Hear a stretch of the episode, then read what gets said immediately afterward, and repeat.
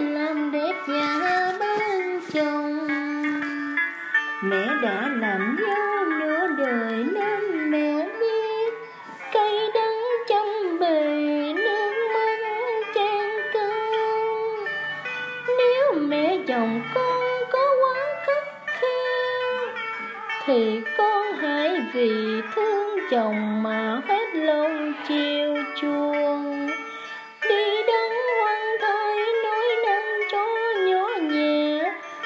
đã em chồng con